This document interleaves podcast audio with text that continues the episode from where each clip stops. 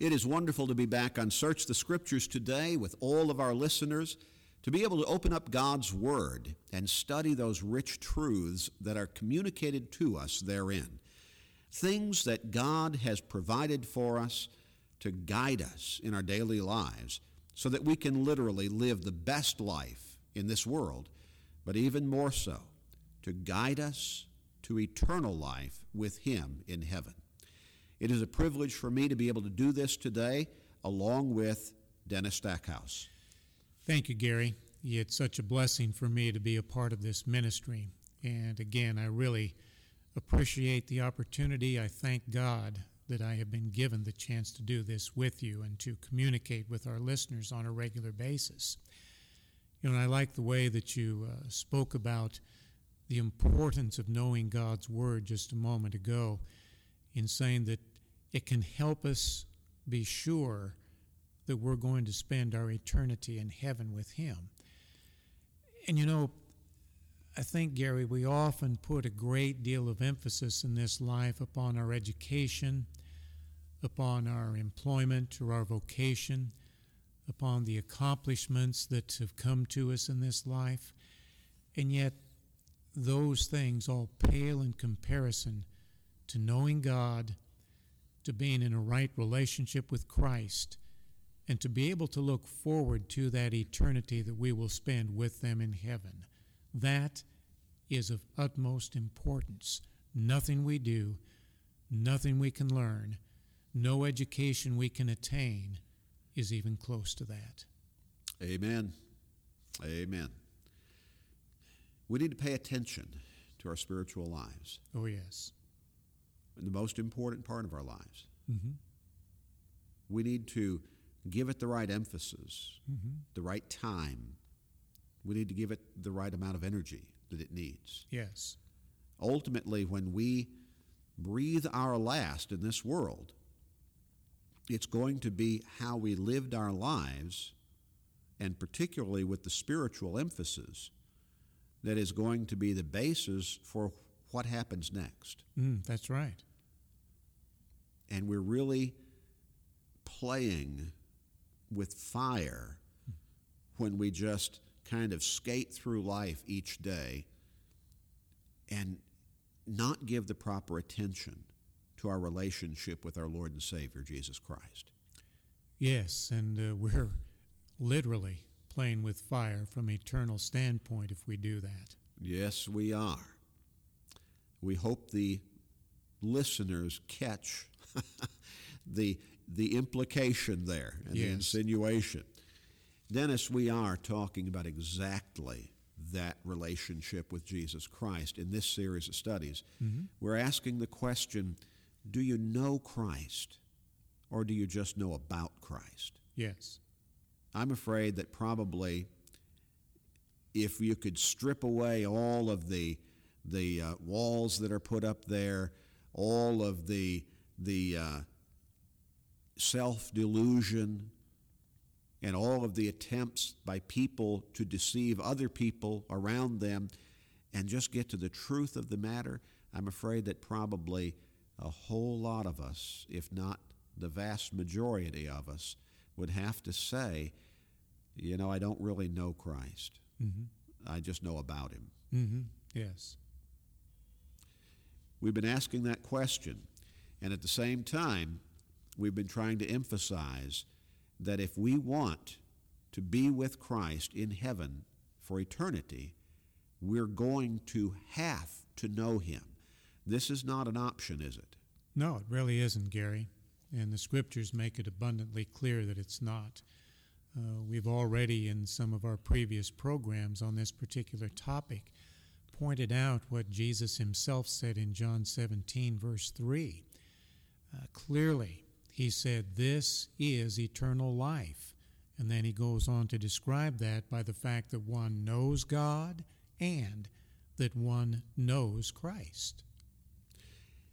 So the eternal life is inseparable from knowing God and knowing Christ. According to what Jesus said, it is inseparable. Absolutely so.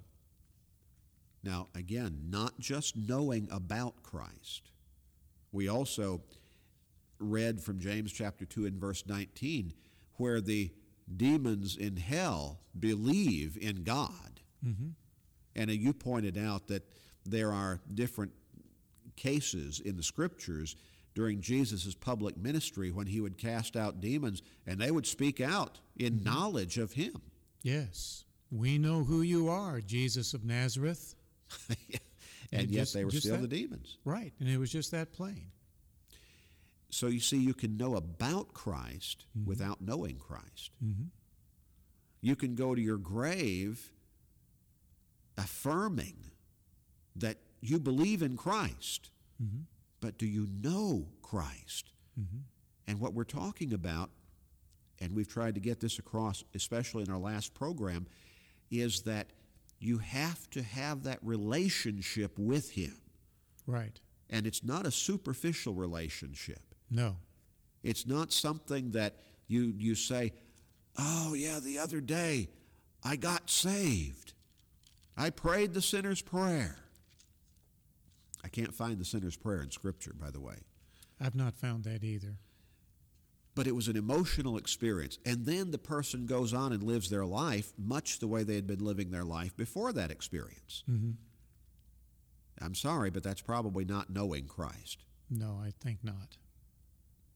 It's something a whole lot more profound than that, a whole lot more sincere and deep. We read where the apostle Paul talked about talked about it to the extent that he said, "I'm crucified with Christ." Yes, in Galatians 2, verse 20. Yes, he says, I'm, "It's no longer I who live, but Christ lives in me." Mm-hmm. And the faith which I now, or the, the life which I now live in the flesh, I live by faith in the Son of God. Yes. Now that is speaking about a life that was transformed because of that relationship with Christ. Yes. And his life was now a reflection of his knowing Christ, of the relationship that he had with Christ. An absolute demonstration of that fact. Yes. That's what we need to be about. Absolutely. That's what each one of us need to strive to develop within our own lives. Let's turn to 1 John chapter 2 as we continue this study. And how about reading verses 3 through 6? Now by this we know that we know him, if we keep his commandments. He who says, I know him, and does not keep his commandments, is a liar, and the truth is not in him. But whoever keeps his word, truly the love of God is perfected in him. By this we know that we are in him. He who says he abides in him ought himself also to walk just as he walked.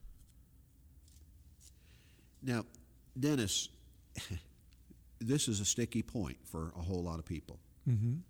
Is Jesus, or rather, is, is John, in speaking of Jesus here, is he really tying to salvation a lifestyle of obedience?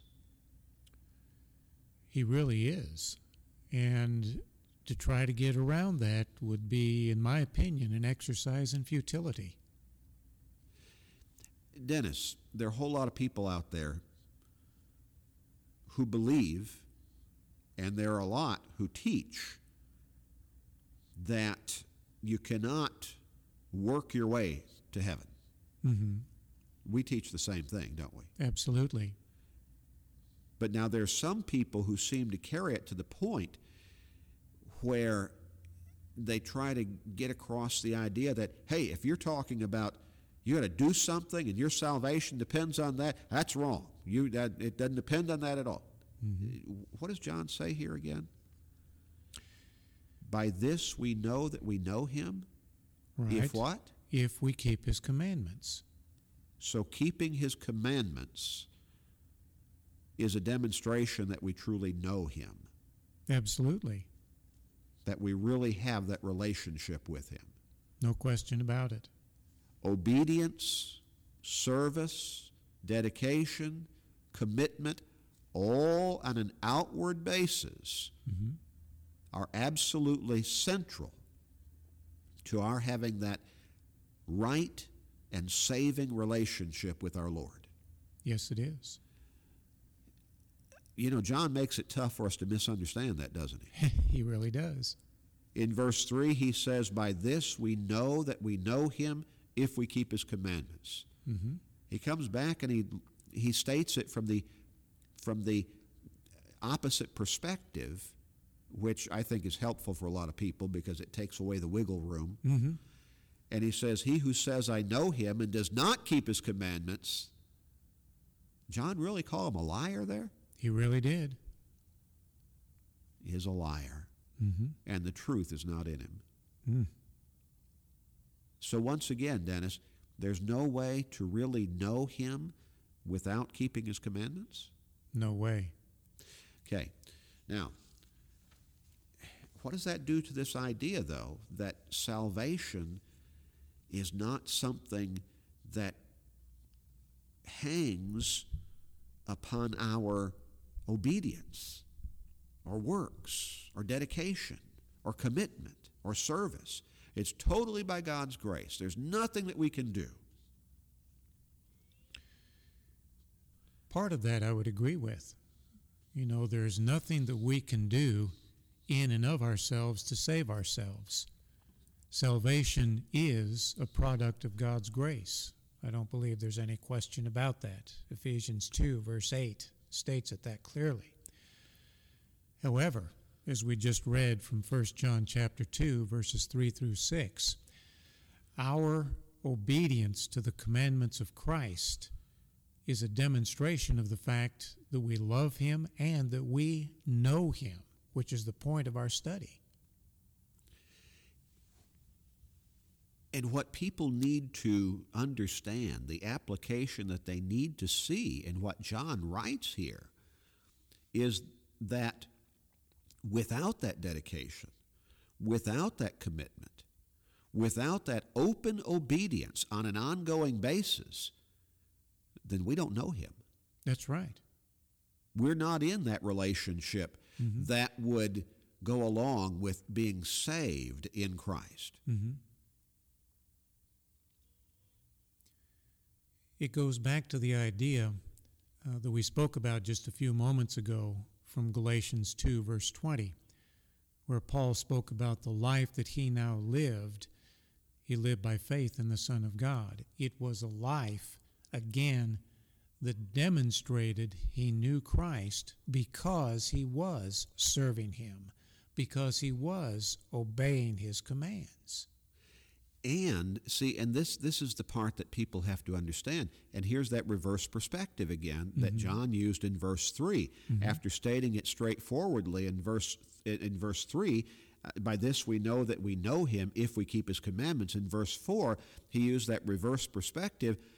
He who says I know him and does not keep his commandments is a liar, and the truth is not in him. Yes. And so the person say, who says well, I know I need to do better, but oh, I, I know the Lord. I love Him. Mm-hmm. Oh, I've got such faith. Mm-hmm. If you're not keeping His commandments, you are a liar. Mm-hmm. Now, don't get mad at me. No. John said that. Exactly. And he was guided to write it by the Holy Spirit. Yes, he was. Now, can we save ourselves? No. No. Only God can save us. Right. Does God expect something from us? Absolutely. Yes, He does. And obedience is part of what He expects from us. And without that obedience, we're not in that relationship. That's right, Gary. And you know, something that just came to mind on this that, that may help some of our listeners understand what we're speaking about more clearly. Uh, we've said a few times during this particular study that we need to be imitators of Christ. Paul spoke of that in 1 Corinthians 11, verse 1. He said, Be imitators of me, just as I also am of Christ.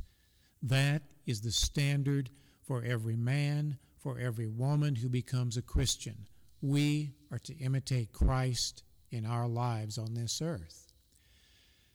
Now, if we're imitating Christ, we will necessarily be obeying his commandments.